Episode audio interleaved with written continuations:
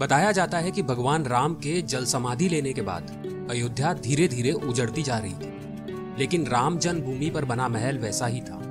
भगवान राम के पुत्र कुश ने फिर अयोध्या का पुनर्निर्माण किया। सूर्य वंश के आखिरी राजा वृहदल तक राम जन्मभूमि की देखभाल होती रही। महाभारत के युद्ध के दौरान सूर्य वंश के आखिरी राजा वृहदल की मृत्यु अभिमन्यु के हाथों हुई। इसके बाद भी राम जन्मभूमि में पूजा पाठ का कार्य जारी रहा।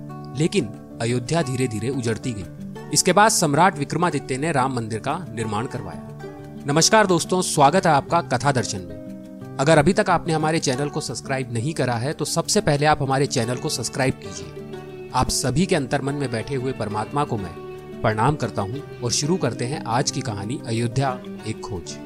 प्रभु श्री राम के जन्म का स्थान गोमाता के माध्यम से पता चला। राम जी का मंदिर सर्वप्रथम लवकुश के पुत्र राजा अरण्य ने बनाया था, जो युग परिवर्तन घटनाओं के कारण अयोध्या की भूमि में समा गया। सम्राट विक्रमादित्य भारत के प्रतापी राजा हुए। उनके मन में विचार आया कि भगवान श्री राम के जन्म स्थान का पता लगाना चाहिए। ये सोचकर राजा अपनी छोटी सी सेना लेकर उज्जैन से चल पड़े। राजा ने शास्त्रों में पढ़ा था कि सरयू नदी के तट पर अयोध्या नगरी में भगवान श्री राम का जन्म हुआ था। जब वे सरयू तट पर आए तो उन्हें वहाँ विशाल जंगल मिला। भगवान राम की अयोध्या नगरी काल कलवित हो चुकी थी। किंतु राजा के मन में विश्वास था कि मुझे राम जन्म स्थान अवश्य मिलेगा। प्रतिदिन वे अपनी सेना के साथ पावन पवित्र सरयू के तट व जंगल घूमते रहते।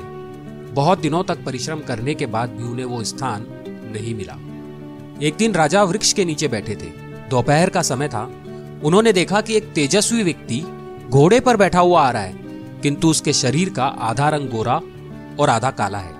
ये देखकर उन्हें बड़ा आश्चर्य हुआ। राजा ने देखा कि वह घुड़सवार सरयू नदी में प्रविष्ट हुआ और गायब हो गया।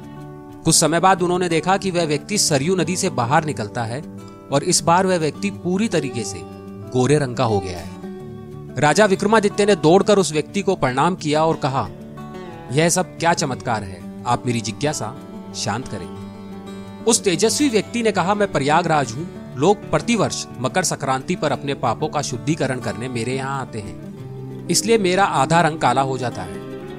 इस वजह से प्रतिवर्ष चैत्र शुक्ल नवमी को सरयूजी में आता हूँ और अपने आप का शुद्धिकरण करता हूँ। इसलिए अब मैं पूरा गोरे रंग का हो गया हूँ। तब राजा विक्रमादित्य बोले, यदि आप प्रयागराज हैं तो मेरी जिज्ञासा शांत करें। भगवान श्री राम के जन्म स्थान का पता बताएँ प्रयागराज बोले, मैं तुम्हारी अधिक मदद तो नहीं कर सकता, लेकिन एक संकेत देता हूँ। जब भी कोई गौमाता अपने चारों थनों के दूध से स्वयं ही जिस भूमि का अभिषेक करने लगे, तब समझ जाना कि वही श्री राम की जन्मभूमि है। अब तो राजा विक्रमादित्य प्रतिदिन सेना सहित गोमाता को ढूंढते रहते। एक दिन गोधुली बेला में राजा ने देखा कि एक गो माता एक ज़मीन पर आकर अपने चारों थनों से दूध छोड़कर उस स्थान का अभिषेक कर रही है। विक्रमादित्य की खुशी का ठिकाना ना रहा। राजा ने सैनिकों से उस स्थान की खुदाई करवाई। खोदते खोदते वहाँ प्रभु श्रीराम का मंदिर निकला, जिसे भगवान श्री राम के परपोत्र राजा अरण्य ने बनवाया था।